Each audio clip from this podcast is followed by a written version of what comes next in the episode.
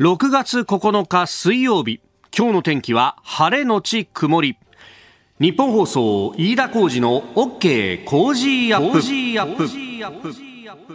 朝6時を過ぎました。おはようございます。日本放送アナウンサーの飯田浩二です。おはようございます。日本放送アナウンサーの新業一華です。日本放送飯田浩二の OK 工事アップ。この後8時まで生放送です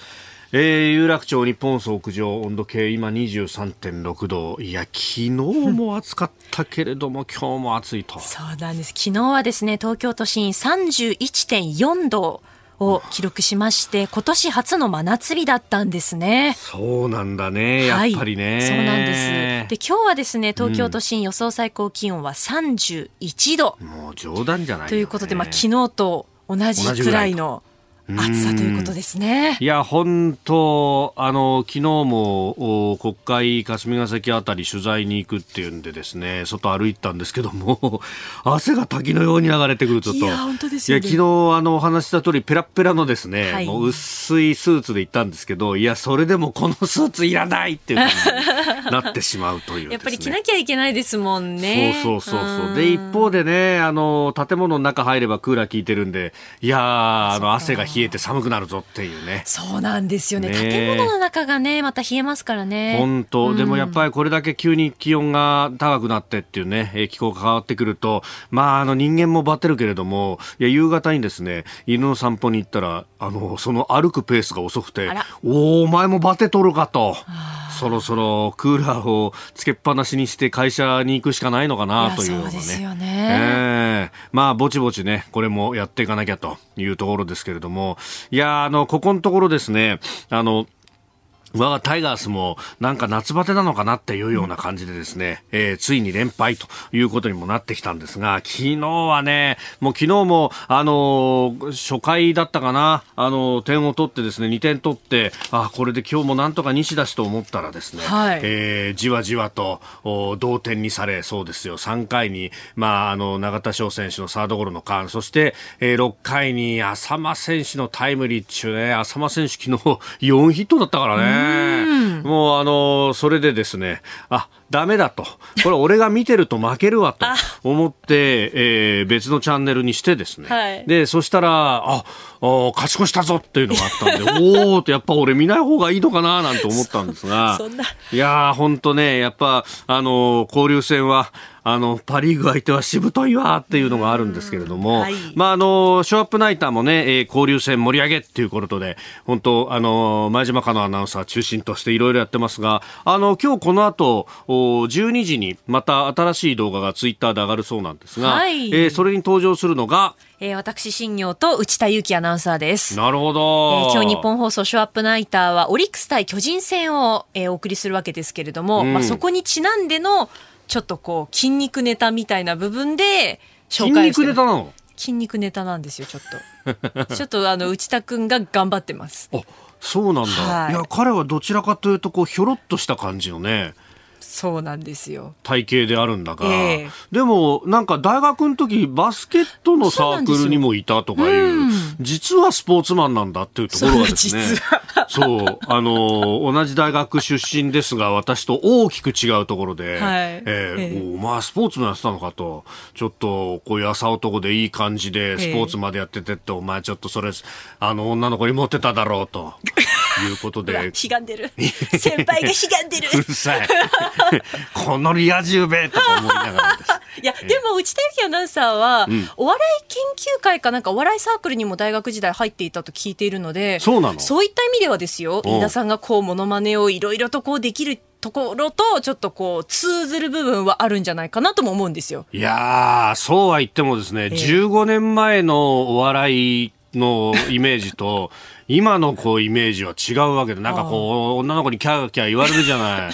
ねえ。いやだからさ、やっぱそこら辺時代は変わったのかなというね。そうなんですかね。なんだか。ね、本当だよ。どういう学生生活を送ってたのかとか、そういえばあんまりさ、いや、コロナ禍で歓迎会もやれないっていうと、そういう話も聞けなかったんで。なんで歓迎会まだね、できてないですからね。かといってオンラインでやるかっていうのも、なんかちょっと違うかななんて思っちゃって、ここまで来ちゃいましたね。さあ、あの、ショーアップナイターの話からだいぶ脱線しましたが、はい、まあ、あの、内田有紀アナウンサーの、まあ、そういう、普段の放送ではあまり垣間見られないところも含めて、はい、え、えー、今日の、まあ、趣旨としては、オリックス対巨人戦を盛り上げようということで、えー、動画も上がりますんで、ぜひこちらもご覧いただければと思います。し、えー、今日の中継は、八木弘さんの解説、実況は大阪 MBS 馬のアナウンサーと、うん、そうなると、どちらかというと、オリックス寄りの放送になっているのか、う ん、えー、ぜひお聞きいただければと思います。はい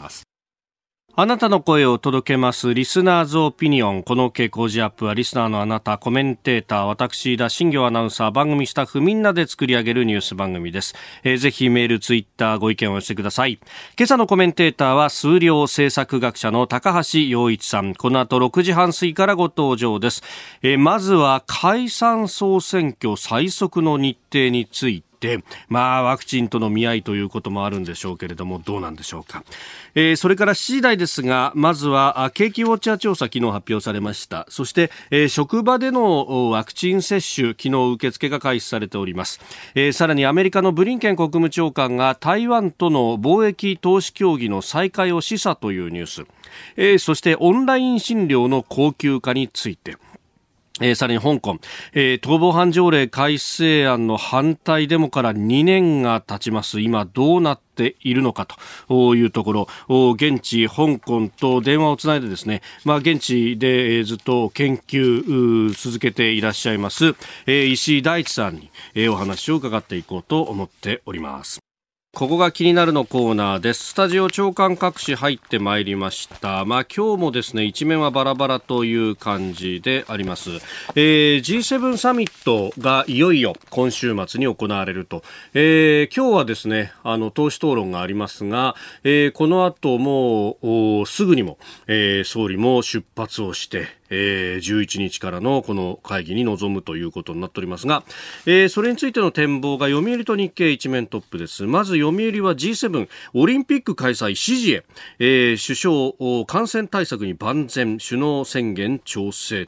ということで、まあ、首脳宣言の文言の中にこれが載ってくるかもしれないぞということになってくるとうん主要国一致してこれを支えるということになってきますんで、えー、国内の議論に、まあ、どう影響するのかというところ、まあ、あの読売その辺も見越してというところで一面トップで考えております、えー、それからその会議の中身について日経新聞は G7 研究データ流出防止中国念頭指針策定で合意へと、えー、いうことで、あのー、まあ、研究データの流出っていうのは、まあ、前々からずっとこう言われていて、まあ、それこそサイバーによって、まあ、ハッカーのような形での流出もあれば、えーまあ、昔ながらのというかですね、えー、も中国の人たちが、研究者として入ってきたりとかして、まあ、そこから機密情報を抜き出すなりというような、まあ、あの、困難取り混ぜ様々な形で、そのね、やり方というのが、報告、報道もされているところですけれども、まあ、今後人工知能 AI だとか、あるいは量子コンピューターと、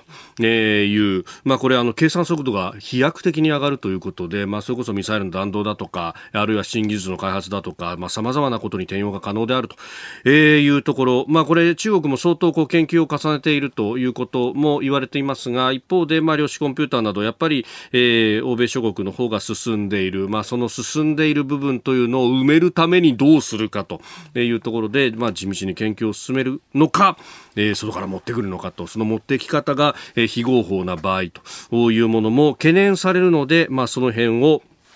どう守っていくのかと。えー、技術流出を防ぎつつ安全で自由に共同研究ができる環境を作るということ。あのこれね、えー、データの取り扱いの話だとかでも、えー、こういうことが言われていましたがそのクリーンなネットワークの中では自由に流通をさせるんだけれどもクリーンでないところとの、えー、やり取りに関してはきちっとハードルを設けるぞというのが、まあ、いろいろな分野で、えー、出てきているということの調査であろうと思います。えー、それからその中国を念頭にということで安全保障面に、えー、特化したのが産経新聞の一面アメリカカ軍台湾防衛に懸念、えー、武力奪還中国が地震軍事バランス半世紀で逆転という記事が書いてあります、えー、台湾侵攻現実味を帯びてきている中でと、えー、いうこと、まあ、あの日米首脳が、ね、共同声明に台湾を、えー、明記したというのが、えー、この間の日米首脳会談の後の共同声明でありましたけれども、まあ、その裏というようなあたりの書きぶりであります。まあ、このね、えー、台湾海峡明記というのも、えー、G7 のサミットの後の共同声明にも載せるんじゃないかということが言われております。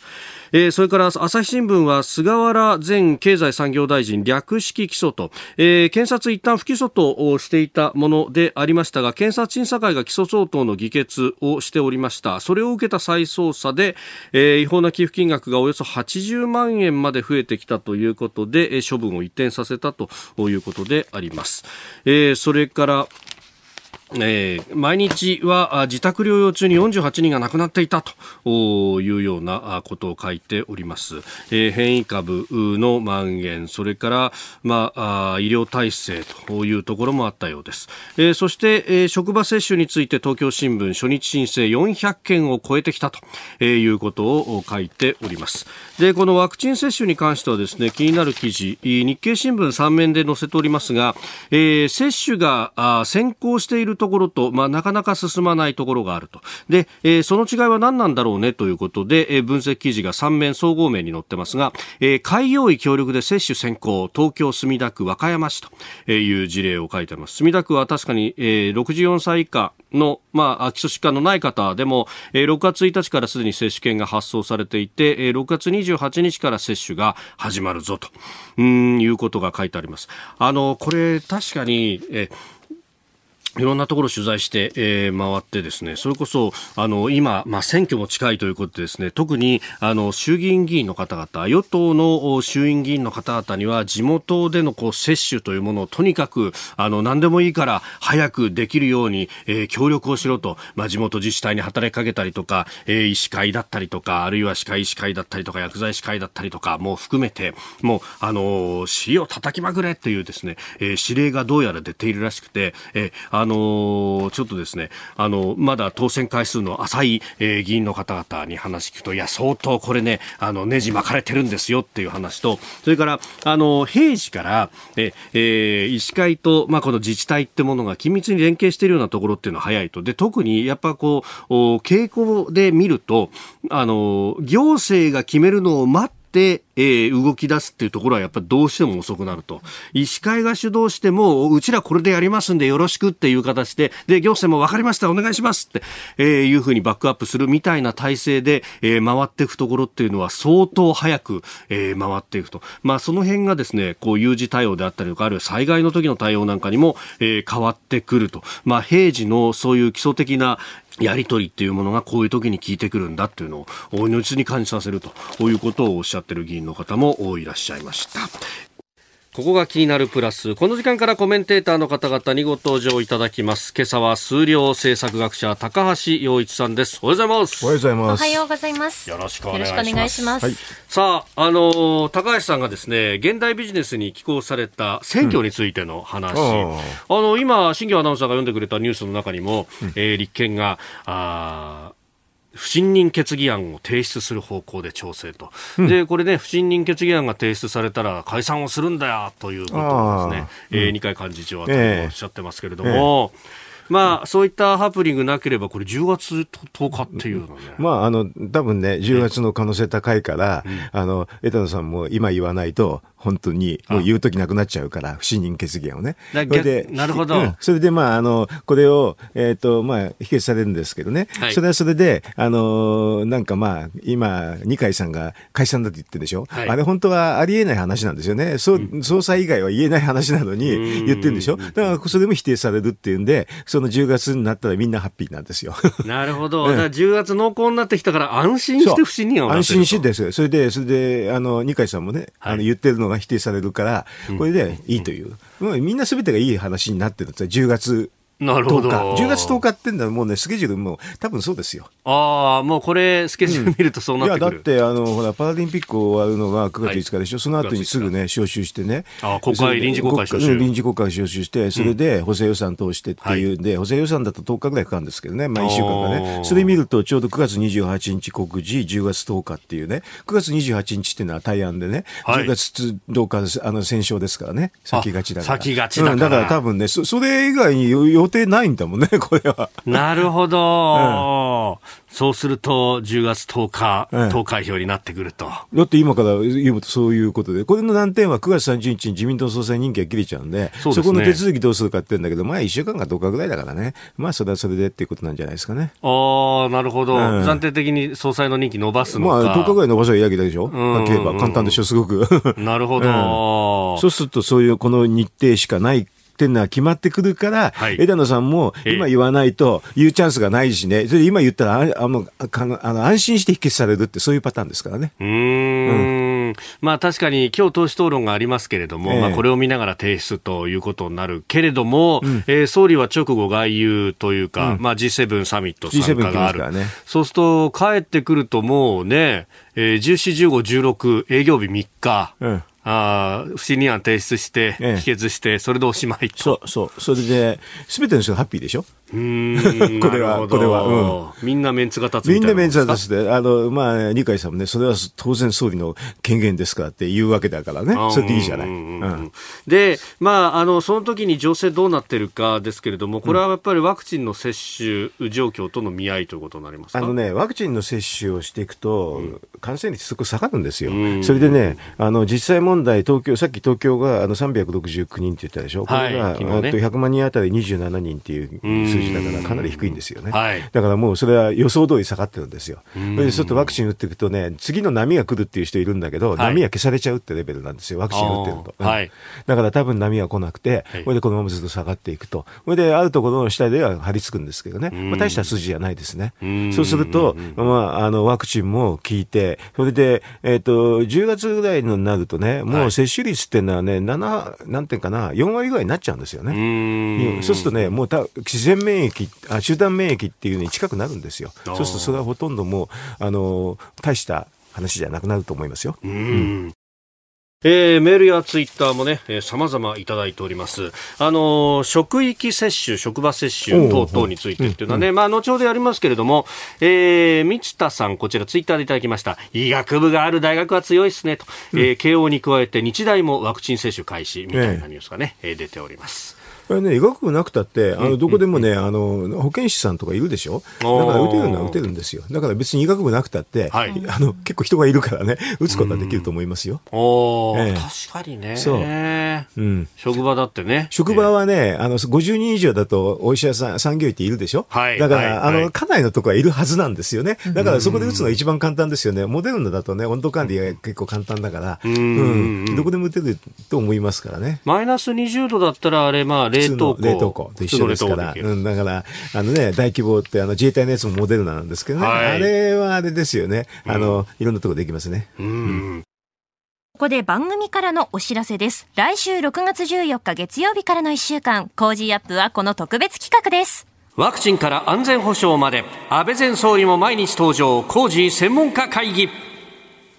そうです。安倍晋三前内閣総理大臣にコロナ、ワクチン、外交、安保、経済、会見などお時間ギリギリまで毎日お話を伺ってまいります。はい。そしてコメンテーターの皆さん6時台前半から生出演です。14日月曜日はジャーナリストの須田慎一郎さん。15日火曜日作家で自由民主党参議院議員の青山茂春さん。16日水曜日数量政策学者の高橋洋一さん。よろしくお願いします。うん、よろしくお願いします。17日木曜日は明治大学准教授で経済学者の飯田康之さん。18日金曜日は外交評論家で内閣官房参与の三宅邦彦さんです。えさらに同じく6月14日月曜日からの1週間6時43分頃からの黒木瞳さんの朝ナビには、えー、女優で作家奇跡の88歳岸恵子さん登場黒木瞳です私がナビゲーターを務める朝ナビ来週のゲストは女優の岸恵子さんです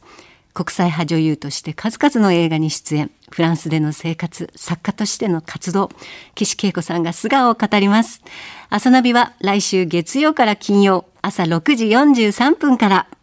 大女優対談であります。はい。さあ、そしてプレゼントは勝手に応援企画第2弾、うん、番組ではワクチン大規模接種センターなどで尽力されている自衛隊の皆様をささやかですが、勝手に応援します。その商品は？自衛隊まんじゅう劇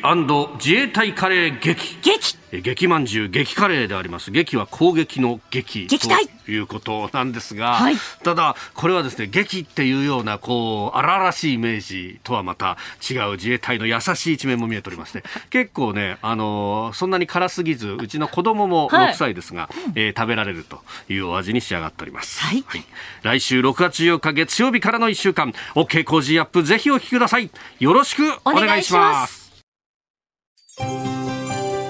ここでポッドキャスト YouTube でお聞きのあなたにお知らせです。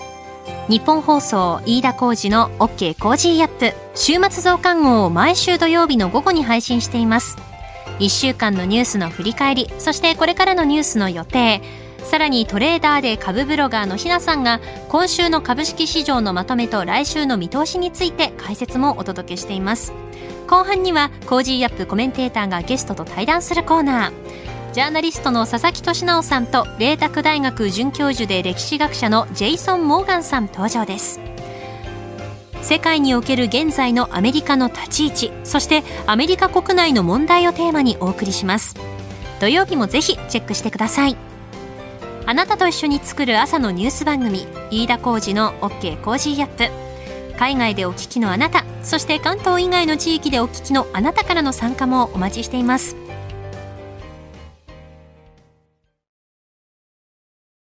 今朝のコメンテーター、数量政策学者、高橋洋一さんです。引き続きよろしくお願いします。よろしくお願いします。高橋さんには番組エンディングまでお付き合いいただきます。では、7時台最初のニュースはこちらです。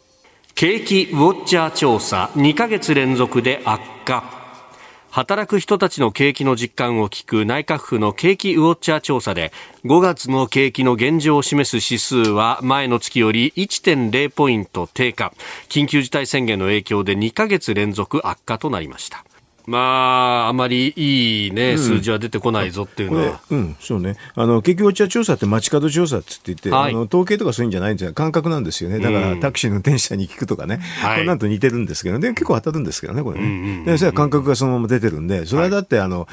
ああいう形でね、緊急事態宣言して、ほとんど営業させてないんだから、ね、そうなっちゃいますよ。うん本当。どんだけエビデンスがあるのか、私よくわかんないんですけど、あの、要するに、この、感染抑止の。抑止のね、どうなのかね、本当に。ねえ、うん、結局なんか、外に楽しいものがあるとみんな外に出てしまうから全部閉めるんだみたいなことになってますが。うん、渋谷かなんかで人通りの話してるんでしょ、はい、ええどのくらい関係あるのかよくわかんないんだけど。まあね、本当それを言ったら満員電車はクラスターの温床になるんですけれども、みんな黙ってスマホ見てれば感染拡大にはならない。渋谷だってあの交差点やるときに会話してるわけじゃないでしょ？まあみんなが大声でわーわー言ってるわけではないです、ね。うん、だってみんな黙って渡ってるだけでしょ、うん、あのサッカーの日本代表が勝った時とは違いますからね。うん、だからなん、なんなのかね、この話はなっていつも思うんだけど、あの、現にいろんなところ減ってますよね。日本全体も減ってるんだけど、はい、だから5月の私、上旬がピークっていうのをね、テレテレビかなんかで言っちゃったんだけど、その時に、うん、ええー、とかみんな言ってんだけど、うん、そんな外してないんですよ。私、過去の波をもう全部ほとんどピーク当ててるんですよ。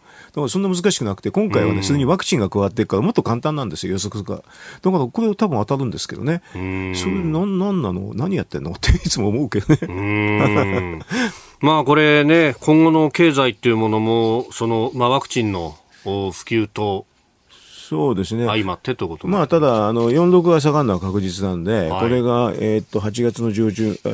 中旬に出るのかな。それは悪い数字ですね。えー、まあ、あんまりいい数字じゃないですよね。はい、そうすると、あの、私年中言ってる GDP ギャップっていうのが、うん、多分30か40ぐらい出ちゃうんですよ。30兆から40兆。そうそうすると、そのくらいを埋めないと、後で失業が増えちゃって、もっと大変になっちゃうんで、だから、いろんな補正予算とかそういうのは、はい、そのくらいの数字のはずだって年中言ってるんですですけどね。私、政策には全然関係しないが、ただ客観的にこのくらいしないと、こうなっちゃいますよってそういう言い方なんですけどね。穴埋めはできませんよと。穴埋めは、だって、ほっといてできるわけじゃないでしょ？だから、要するに景気は回復するんだけど、日本の場合はちょっと、あの、遅れる可能性もあるんで、そうするとそこは財政出動しないと、ちょっと大変ですねと思いますよ。うん、で、先ほどのお話でもありました、えー、オリンピック・パラリンピックが終わった後に、臨時国会が召集され、うん、補正予算が審議される可能性が高い。まあ、しないと、あの、さっきの GDP ギャップ埋めないとね、はい、大変になっちゃいますよと。いうだけですね。こ、れ、で、えっ、ー、と、予備費なんかで積み増しておけばね、はい、あの、財務省がね、こんなんいらないっつっても、後で予備費だったら使わなかったら戻せばいいだけでちょっと簡単なんですよね。枠だけ、枠だけ用意しておけばいいんですよ。ああ、うん、補正全体として、ね、その予備費の部分も含めての、こう、数字として出しておくそうね。だから予備費を多くすればいいんですよ。うん,、ちょっとまた批判を受けるかもしれませんけどね。まあ、去年ね、予備費言われましたね。でもあれ、増やしておいてよかったでしょっていうふうに私は言いたいですけどね。あの時にケチってたらもっと大変だったですよね。うん,、あの時にワクチンのね、あの、はい、予算とか全部つけたんですよね。ああ、うん。だから大体あれで1万箇所の冷凍箇所だから、100万人ぐらい打てるってことはもう積算の時から分かってるんですよ。だって1万箇所やってるから、100人打てばいいんでしょ ?1 ヶ月。1万箇所のあの冷凍施設のところで。100人っていうのは大体3時間から4時間で終わっちゃうんでね。そうすると結構簡単な数字なんですよ。で、これね、あの、そのぐらいの規模で補正を打つということになると、年の、年度の後半に効いてくるっていう話になってまあ、予備費もあるから、はい、あの使ってない予備費とかあるんでね、結構ずっとじわりじわりといくようなパターンになるんですけどね。ええ、だからあの打たないと、あと年の後半は大変になる。わけ年の後半というか年度のね、はい、あの来年になると大変になっちゃうんで。だからやっぱりやった方がいいと私は思いますけどね。まああの言わなくても選挙だから多分そうなると思いますよ、うん、あ あ選挙の前に。だからうんやっぱり、こう、おのの土産を持たせたい。うん。あの、もうちょっと言うとね、あの、要するに、今国会の補正、今国会でやろうと思えばできるのはできたと思うんですけどね。ああ、この通常国会で。通常国会で。あんまりやらなくったっていうのは、その、そのね、選挙の前に貯めてたっていうふうな見方もできるかもしれませんよね。でもまあ、もちろん予備があるから、すぐ緊急的にやる必要はあんまりなかったのは事実ですけどね。そうすると、あの、10月、あ9月ぐらいになるとね、本当に緊急的にやらなきゃいけなくなる可能性高くなると私は思いますよ。うん、うんおはようニュースネットワーク。この時間取り上げるニュースはこちらです。職場接種受付開始、初日の申請414件。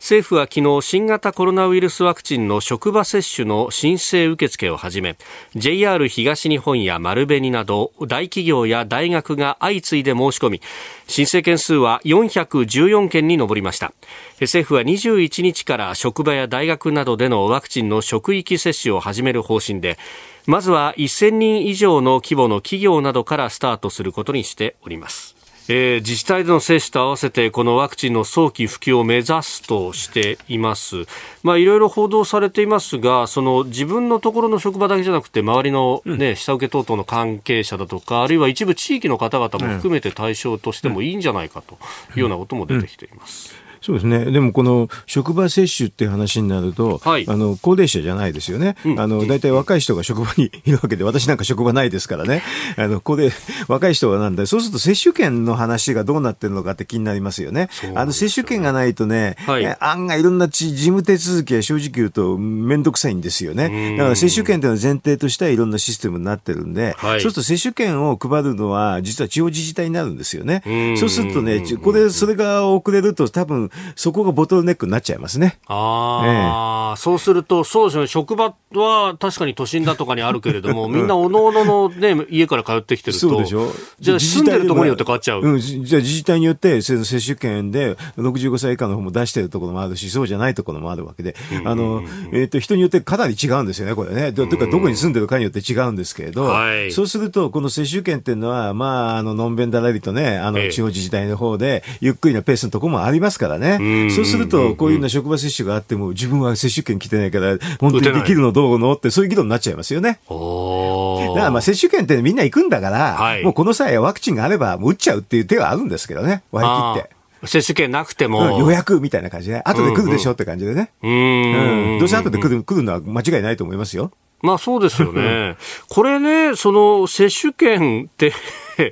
そんなに時間かかるもんなんですか、配るのに？もう、だから住民票に印刷して配るだけですから、はい、あれだから役所仕事的でね、そのスケジュールを守ってやるところがあるんだけど、はい、こういうのって先に来たって悪くないんだから、私なんか先にどんどんどんどん前倒しにしちゃいますけどね。だったらね。だって別に時間守ることないでしょ？先に来てた来た、来たで、あの、安心するだけじゃないですか。いや、そうですよね。うん、で、まあ、なくしたって言ったら再発行してもらえばいいみたいな。そんな難しくない。あれただ単に番号くっついてるから。から名前と番号が紐付けてあるだけですよね。あとバーコードがあってね。そんだけの話なんで、もうな、なんだったらインターネットでプリントアウトしてくださいっていうのもできるレベルだと思いますよ。なるほど。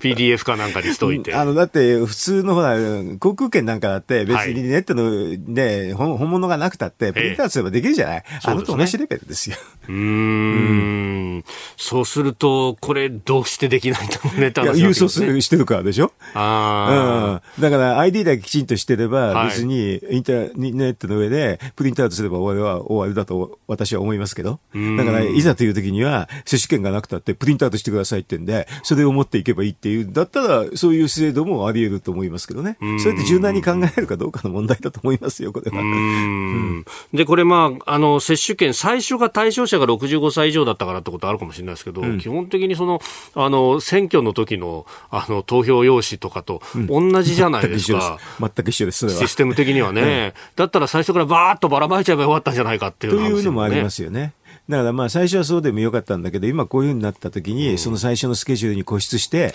出さないかっていうんだったら、今だったらもうどんどんどんどんどんどんどん出せばいいでしょって答えしかないですよね。うん。それからまあ相変わらずくすぶるのがこういう職域接種だとかっていうのがこう出てくると、じゃあ大企業優遇じゃないかとか、あの格差がみたいなことをが出てきます、ね、あの、だから大企業の周りにいる人もやってくれるんでしょ。って、すればいいじゃない、別に。だから、あの、ある程度大きいとこじゃないと、管理とかそういうのがしにくいんで、はい、あとその産業医っていうのは50人以上でしょ、事業所で。はい、だから、ある程度は限定されちゃうのは、それ、ある程度仕方ないんですけどね。でもその大企業だって別にワクチン来て余っても、余らしてもしょうがないから、もうどうぞっていうふうに言えば、あの、いろんな人がその利益を受けられるんじゃないですか。うん、こういうのって、だから柔軟にやってね、はい、1回打てばいいってね、2回も3回も打つ、あ、じゃなくて、たくさん打つ必要はないっていうのはみんな分かってるわけだから。まあね、あの、2回 ,2 回だと、うん、うん。誰でも分かってるわけで、4回も5回も打つ人はいないはずなんでね。そしたらそれで、あの、まあ、はっきり言えば、ね、先に打っちゃって、はい、後から手続きしたっていいような感じですよね。うん、確かに、まあね、すでに柔軟にできる自治体とか、クリニックは、接種証明みたいなものを仮で出して、それは接種券後から来たらうちに来てくださいね、手続きしますからっていうようなところもあるその行政の方がね、はい、あの要するに接種券が遅いからですよ。うんうん、私なんだったらね、さっきのね、インターネットでね、本人確認してね、プリントアウトするんでも OK だと思いますよ。うん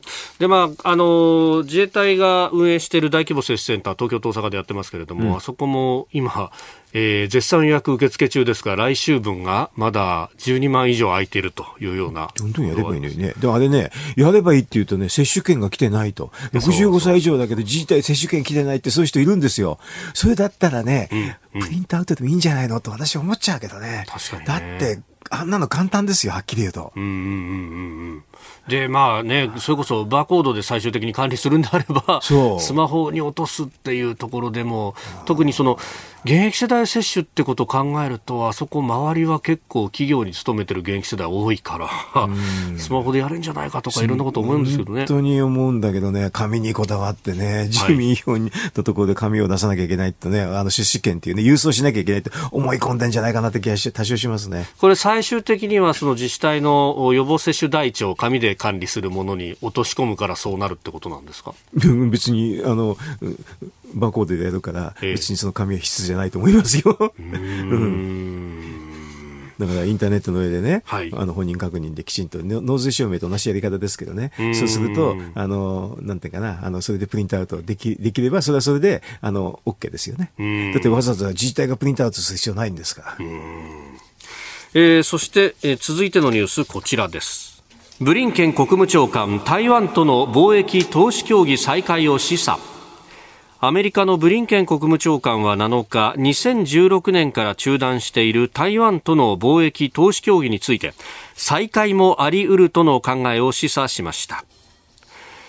えー、アメリカ下院の外交問題委員会でこのことについて言及があったと、まあ、あの一義的には通商代表部代表 USTR に任せるけれども、うん、えー、ただあ、協議を行っているか近く行う見通しであるという前向きな発言です。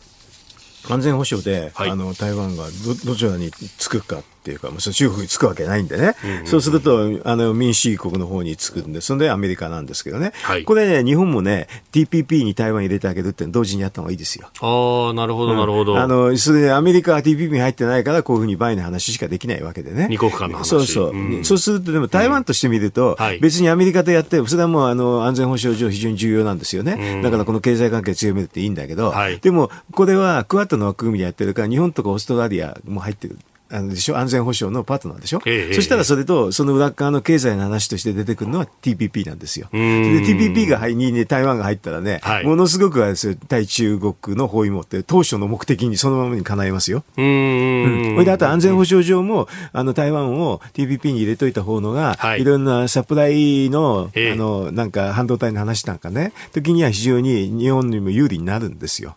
だからこれはねアメリカのこの、えー、貿易投資協協定とともにね、はい、TPP も同時並行した方がいいと思いますよ、日本は。うん,、これ G7 サミットを前にして、そしてその G7 サミットでは、おそらくサプライチェーンの話というのは出ますよね。うん、だからあの入れといた方がいいんですよ。台湾はどこにも入ってなくて、台湾自体は、実は TPP に入りたいんですよね。だから入ったらよろしいんですよ。安全保障の方は、あの日本とかオーストラリアも一緒にやるって言ってんだから、はい、これだったらその経済面の話として、あの TPP ですよ。アメリカもしかね、TPP にもしか入ってたら、TPP に入るで終わっちゃったんだけど、アメリカも入ってないから、こういう形になるんですよね。うん。まあ、アメリカもその国内事業、事業等々で TPP に復帰っていうのはなかなか難しいと。ね、でも、いずれはなりますよ。うん、だって対中国包囲網をし引きたいんでしょ？っつったら、はい、安全保障の観点でやるのと、あと経済の観点で両方になるんですよね。うん、で経済と今安全保障って表裏一体なんですよ。はい、経済安全保障って考えがあるくらいね。えー、そうするとね、TPP っていうのが、あの、当初の目的は中国包囲網だったんでね、うん、それをトランプがちょっと勘違いしちゃったところがあったんだけど、はい、これはこれで、あの、当初の目的通り、あの、ね、中、対中包囲網っての経済の方にもってなったら、なるとと思いますよ、私、長期的には。うん、ですから、それはアメリカの国益にもなるしね、だから、あのいろいろなことを考えて、安全保障面と経済面っていうので、はい、民主主義陣営っていうのを固めるっていう動きの一個だと私は思いますけどね、このあのブリンケンさんの話はね。はい。ええ、まあ、特に TPP、まあ、この投資に関する協議もそうですけれども、非関税障壁とかも含めて、うん、えー、自由化をしようという話。それ特にあの投資の話になると中国は絶対にそういうのに参画できないからですよ、はい、あのね、あの共産主義、社会主義体制だから、塩の自由ができないんでね、だからそのすごくあの民主主義国と非民主主義国の差が出るんですよ、こういう分野では。続いて、教えてニュースキーワードです。オンライン診療高級化。河野太郎規制改革担当大臣は昨日の記者会見で初診からのオンライン診療の高級化を規制改革の実施計画に盛り込む方針を表明しました。オンライン診療は新型コロナウイルス対応の特例として認められてきましたが収束後も続け一時的ではなく持続して行う方針へと転換ということで18日にも閣議決定する方針だそうです。えー、オンラインでは、まあ、診察検査に制約があるということも言われておりますが、うん、うん、これね、あの以前もなんだっけな、新型、えーと、インフルの時に似たような措置やったんだけど、それで、はい、その時も一時的な特例ってんでやってて、もう戻しちゃったんですよね。だからあの、戻すことないでしょ、別に言って。まあ、でもね、これやると、お医者さんは実はね、はい、嫌がるんだよな、かなり。やりにくいとか言うんだけど、はっきり言うとね、はい、オンラインでやるとね、結構比較できちゃうんですよ。これね、大学の先生も一緒なの。あの、オンラインの授業するとね、はい、比較できちゃうの。それがすっごく嫌みたい。だから、あの、もう、教えるのがうまいの下手ってすぐわかるんですよね。うん、それが嫌みたい。なるほど。横一列で そうそうそう、結構見やすいんですよ。あの、ほら、実際にオンラインじゃなければ、一人の人が全部とこ行くなんて無理でしょ？まあ、なかなかそうですよね、うん、難しい。でも、オンラインでやっちゃうといろんなの比較できちゃうんですよ。うん。それが嫌。自宅にいながら。というのが裏側にあって、だから大学の先生と似てるんですけどね、これもね、大学の先生もオンライン反対するのはみんなそれが嫌です。うん、これね、あのー、まあ、初心だと、こう、誰どういう人かもわからないからなかなか、うん、あの対面じゃないと判断ができないんですっていう方もいらっしゃいます、うん、真面目にはそうですけどね、うんうんうん、そういうのもあるんだけど、でも対対面したからって分かるって問題でもないしね。うんそこ難しいところがありますよね。まあ、どうなんですかね、これだけ機器が発達してたりとか、で、あのーうん、それこそ酸素飽和度とかが分かるような機械とかも普通にこう手に入るようになってきている、うん、まあ、その辺のデバイスってものを使えば少し、あのー、誤診とかも減らすことができるんですかね。そもそも初診ですぐ分かるっていうのが無理無理でしょ。まあね、うん、それを期待する方が無理でしょ。うんうんうん、うん、経過を見ながら。そりゃそうでしょ。だって1分か2分で全部分かるんだったらこんな苦労しないですよね。うんうんうん、まあ普通の風邪とかではない場合にはね。うん、うん、で、これね、あのー、一方方でオンライン診療だと、その、うん、受診点数、まあ、いわゆる診察料だとかっていうのが、うん対面に比べて安いんだっていう指摘があんまり普及させたくないからでしょ。だ からそれ高くすればいいだけでしょ。うんうんうん、要するに、まあ、あの、多分設備費とか考えたら、はい、そうする同じ、コストちょっとかかると思いますよ。むしろ。うん。だって同じに見てんでしょ時間とも一緒だし、そしたら別にちょっと高くてもよろしいんじゃないの？だって行く方からしてみるとわざと行く必要ないんだから、はい、まあ、ちょっと高くてもいいじゃない。うんうんうん。その分の。そう。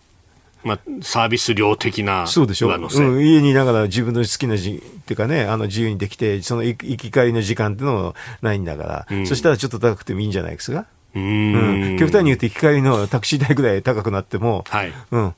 こっちでもいい、こっちのオンラインになるんじゃないですかね。うん。オンラインでちょっと低いってことは、だからやりたくないってことなんですよ。うん。まあ、その辺は、この、まあ、どうなんですかね、診療報酬の扱いっていうのは、厚労省の中で中の話でしょ？ちょっと高くして私いいんじゃないのうん。全然難しくないと思いますけど、こんな話は。結局、だからこれ全体としては、まあ、現状維持の方が望ましいという人たちが、今は、まだまだ多いとやっぱりあのお医者さんの方がやっぱり、比較されるのが嫌だっていうのはまずありますよ。ああのそれが嫌だから。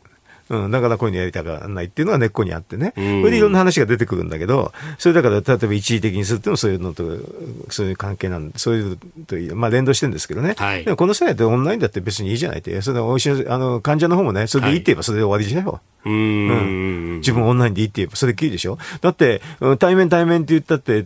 すごく遠くだったらもうオンラインしかできないって言ったらそっちになるじゃない。うん、うん、まあそうですよね。あの都心この関東近県に住んでるとまあいろんな病院にこうね、えー、かかることができるっていうところもありますが、まあ地方島しょ部などだとオンラインしか無理でしょ？うん、うん、だから別にこんなの技術ですからね、はい、あの要は2つやり方があって対面とオンラインが両方あってそれからあのどっちもね、サービス的になんなければいいって、それだけで終わっちゃうんじゃないですか、答えは。うん。うん、拒否するような話でもないと思うし、技術だからね。うん、えー、今日のキーワード、オンライン診療高級化でした。続いて、ここだけニューススクープアップです。この時間、最後のニュースをスクープアップ。香港逃亡犯条例改正案反対デモから2年、香港の今。えー、香港で反政府デモが頻発するきっかけとなった中国本土への容疑者引き渡し要件を緩和する逃亡犯条例改正案反対の100万人デモから今日9日で2年となります。そのおよそ1年後、国家安全維持法が成立施行され、中国当局の、というか、まあ、香港当局ですが、締め付けが続いております。香港では大規模デモから2年の節目、今日をどう迎えているのか、現地からのリポートを交えて伝えてまいります。2年経つんですね。本当に2年経っちゃってね。でも6月というと、私、あなんかね、世代だと、あの、天安門のやつのね、6月4日でしょ？はい。そういうの思い出すんですけど。えー、天安門事件。うん、そう、それ、なんか、似てる感じが多少するんですよ。そうですよね。あの、弾圧を中国政府がして、結構その思惑通りになっちゃってるっていうか、おそらく中国政府もね、天安門のにと同じようにやれっていうことでやったような気がするんですけど、だから、だから両者に何か似てるような感じがしてね。ええ。ー、現地があ今どうなっているのか、えー、この時間はですね現地香港に在住、えー、研究されていらっしゃいます、えー、香港中文大学の石井大地さんにお話を伺ってまいります。石井さんおはようございます。おはようございます。よろしくお願いします。ご無沙汰しております。よろしくお願いいたしますえー、まず、その、まあ、今ね、六四天安門事件の話もありました。香港は毎年、えー、ビクトリア公園という大きな公園に人が集まって、えー、犠牲者を追悼し、抗議をするということをやってきましたが、どうですか？今年は様相一変というところですか？そうですね、去年も今年もですね、はい、ビクトリアパークでの集会をですね新型コロナウイルスの感染拡大を理由に香港警察は許可を出さなかったんですが、去年は、まあ、その警察は許可を出さなかったんですけど、バリケードを越えて集会は行われたんですね、結局。はい、やっぱり今年は去年の主催者が逮捕されてしまったということと、あとはまあ香港国安法などによる萎縮ムードだったりとか、はい、あとはですね警察が去年より大幅に動員されて、ですね公園を占拠したりとか、バリケードを越えるのがあの比較的難しくて、それ結局起こったのはですね、公園の周りでろうそくを持つ人だったりとか、はい、携帯電話のライトを照らして歩く人がいたという感じですね。ああの黒いシャツを着て、その連帯の意思を、まあ、無言であっても示そうというようなこともあったように報じられておりますけれども、実際どうでしたか？そうですね、黒いシャツを着た若者というのは多くいたんですが、えー、あの黒いシャツを着てると、ですね問答無用で警察に止められて、あの身分チェックとか、あの ID 番号とか記されたりするので、やっぱりそういうのを避けるために、ですね、はい、あえて、まあ、現地に行きたいんだけど、あの違う色の服を着ていくという人たちがいましたね、なるほどね、石井さん、ご自身はあの日は、そのビクトリア公園周辺も行かれたんですか？そうですね、行きました。で、私はまあ、あの、昼頃から行って、えー、あの、昼頃からもう警察は結構厳戒態勢に入っていてですね、もう何もさせないっていう感じだったんですが、思ったよりもですね、やっぱり皆さん仕事が終わった7時、8時ぐらいになると、すごく人が集まっていて、はい、あの、先ほど申し上げたような携帯電話のライトだったりとか、ろうそくとかを持ってですね、参加している人もたくさんいたという印象ですね。なるほど。まあ、2年前の、まあ、まさに今日と、あの100万人デモがあった、あの時から考えると、どうですか？やっぱりコロナということもあって、この時計の針の回り方早くなったようにも思うんですが、どうですか？そうですね、正直な話、ここまでやるとは思いませんでした。もちろんその、今のその中国の政治体制なりを考慮すると、ですね、まあ、香港がこのように変化するということは、はい、今になってみれば、ある程度納得できることですが、例えばその香港の根本的なあの制度だったりとか、選挙改革も行われたわけで、はい、ここまでやるとは思わなかったというのが、まあ、おそらく多くの人の反応なのではないかなと思います。うん。そういうこう変わってしまっ変わりつつある香港を見ていて、まあ、一般の方々はどう見ている人が多いですかね？そうですね、もともと、まあ、あの雨傘以降、悲観的な空気が漂っていて、その2年前、またその盛り上がって、もしかしたら変えられるかもという空気が漂ったわけですが、はい、まあ、そのもともと悲観的空気が漂っているところが、ですねもう諦めにつながっていって、こういうやっぱり諦めると、ですね香港を捨てるなり、香港から違う場所に行こうという話になるので、移民を考える人も多いというのが、まあ、現在の香港の民主派の状況かもしれないですね。あの移民をこう仲介するようなビジネスが結構盛んになってきているということもありますが、実際目につきますか、そういう広告だとか。そうですね、基本的に香港人が移民と考えるときに、投資移民、特に不動産移民を考える人たちが多いんですよね。なので、あの不動産エージェントが移民を仲介するということが多いんですが、結構その移民ビジネスが非常にあの商業化されていて、こう移民を進めるようなあの展示会だったりとか、はい、店っていうのはどんどん街中にも見られるようになっていますね。はあ、そうすると、じゃあ、お金持ってる人はそうやって動くことできるけれども、一般庶民は動けないっていう二極分化がさらに進みますか？そうですね、ただ、その移民は実際やろうと思えば、特に例えばそのイギリスへの移民っていうのは、その BNO パスポートですね、返還前にその香港市民に対して、あの付与付与されたパスポートがあれば、ですねその財産の制限なく移民できるわけですが、はい、まあ、そのどうしてもですね移民といえばお金がかかるというイメージが日本以上に強いので、やっぱり移民するにはお金が必要とつい思ってしまうという人は多くて、それでもしかすると移民をするかしないか決めているという可能性はあるでしょうね。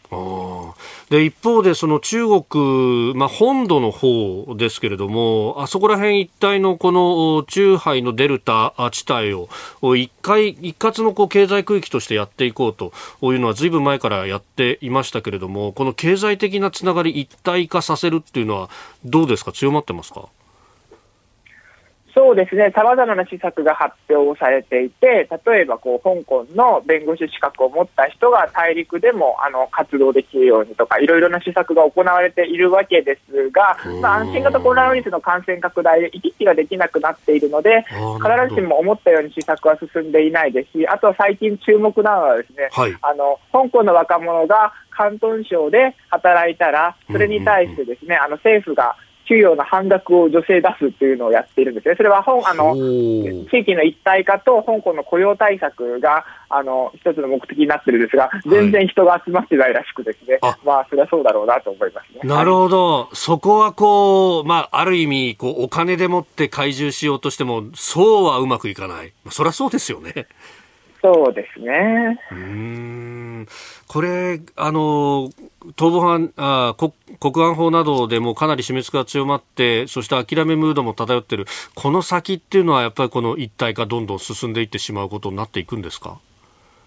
まあ、その重要なのは、やっぱりその中央政府は全く違うロジックで動いてきた香港の司法情勢を完全にコントロールすることはできないってことなんですよね。例えばですね、今年も去年もビクトリアパークでの天安門事件、追悼事件が中止されたのは、はい、国家安全上の理由じゃなくて、あくまで新型コロナウイルスの感染拡大なんですよね。はい、一方、マカオはですね国家安全上の理由でデモを禁止してるんですよ。なので、コロナが終わった後にね、正直、公安条例がどのように運用される、デモを規制する条例がどのように運用されるかはわからないし、はい、あとは香港国安法の判決って実はまだ出てないんですよね。それをこのまでに香港の司法は多分これをどう扱えばいいのかよく分かっていないっていうところがあって、その中央政府は完全にコントロールできているというわけでもないので、まあ、香港司法行政もおそらく困っているんだろうなという感じがあって、どう動くかっていうのは、実は中央政府も分かんないし、香港の司法行政当局者も分かんないし、あの外側から見てる人にはもちろん分からないという状況ですね。誰が意思決定権者かって、実ははっきりしないんですね。いややっぱり香港政府っていうのは植民地制時代から受け継ぐ官僚的行政組織なので、非常にこう、こう、あの、官僚的に動くので、こう政治的思惑みたいなのをきちんと操作できていない集合体なんですよね。なので、なかなか政治的決断ができないというのが、まあ、今までの問題を長引かせてるし、中央政府の決断を難しくしているというところはあるかもしれない。なるほど。そこで、えいやでやってしまったらハレーションが大きいっていうのは、2年前のデモで示されているってことですか？そうですね、そのもし政治的なことが分かっ香港政府が分かっていれば、中央政府と交渉して、逃亡犯条例修正を反対運動が起きたわけですから、それを直接っと撤回すればよかったのに、ずっと長引かせたっていうのが、香港政府に政治力がなかったってことの一例だと言えますよね。なるほど、まあ、このこうなんというかこう、ずるずるした状態がとりあえずはじゃあ続いていく可能性が高いわけですかね。そうですね、ただ、まあ、新型コロナウイルスの流行が終わったらどうなるのかっていうのが、やっぱり一つの着目点なのかなと思います。うん。わかりました、石井さん、あのこの情勢、またいろいろあの教えてください、どうもありがとうございました。ありがとうございました。えー、香港中文大学の石井大志さんにお話を伺いました。以上、この時間のスクープアップでした。ただいまより、偽内閣総理大臣の記者会見を行います。はじめに偽総理から発言がございます。それではよろしくお願いします。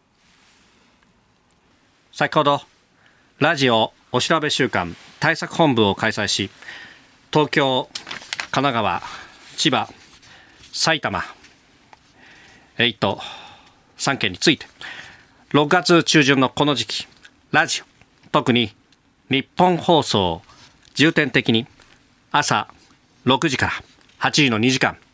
聴取していただきたいと決定をいたしました。もちろんこの1都3県の地域以外でもポッドキャスト YouTube などで聴取者が増加傾向にある地域もございます。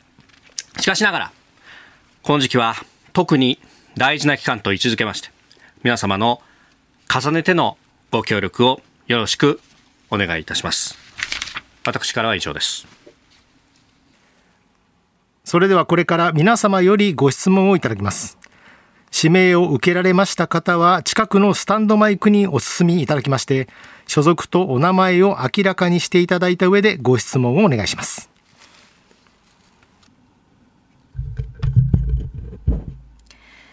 日本放送の新業です。偽総理に伺います。この飯田浩二の OK 工事アップはラジオ局の地上波でのラジオ生放送番組の再編集版と伺っています。このコンテンツの中でお調べ週間のお知らせを入れることに意味はあるんでしょうか偽総理どのようにお考えでしょうかまずですね重要なことは結果です100の言葉よりも1の結果ですこの時期は特に民意が問われる1週間でございます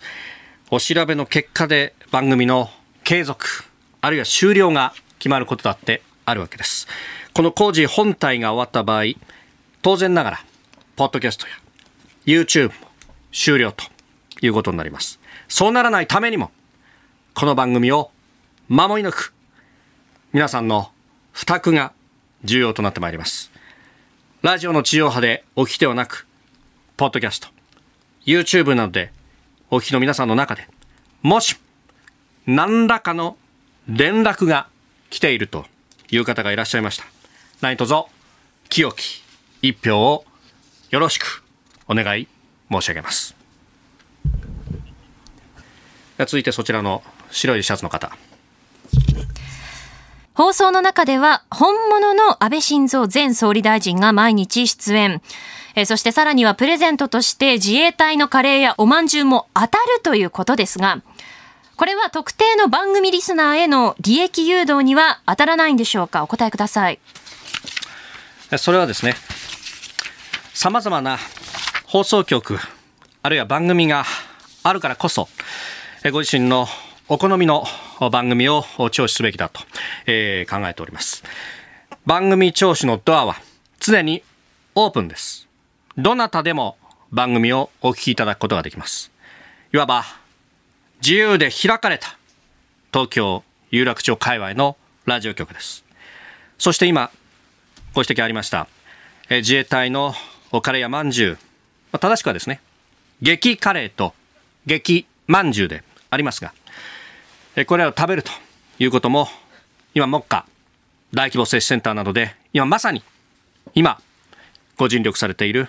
彼ら、彼女らに対して、ささやかな応援となります。まさに、ジューシーであるということです。そして最後に、え大事なことなので、もう一度繰り返します。日本放送で朝6時から8時に放送している飯田浩二の OK 工事アップ。この番組を聞いたと、皆さん、声を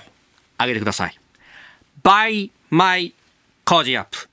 日本放送は買いです。工事アップは買いです。この機会に、関東1都3県にお住まいのお知り合いに、ぜひこの番組を進めてみてください。今日はどうもありがとうございました。それでは以上をもちまして本日の記者会見を終了させていただきます。ご協力ありがとうございました。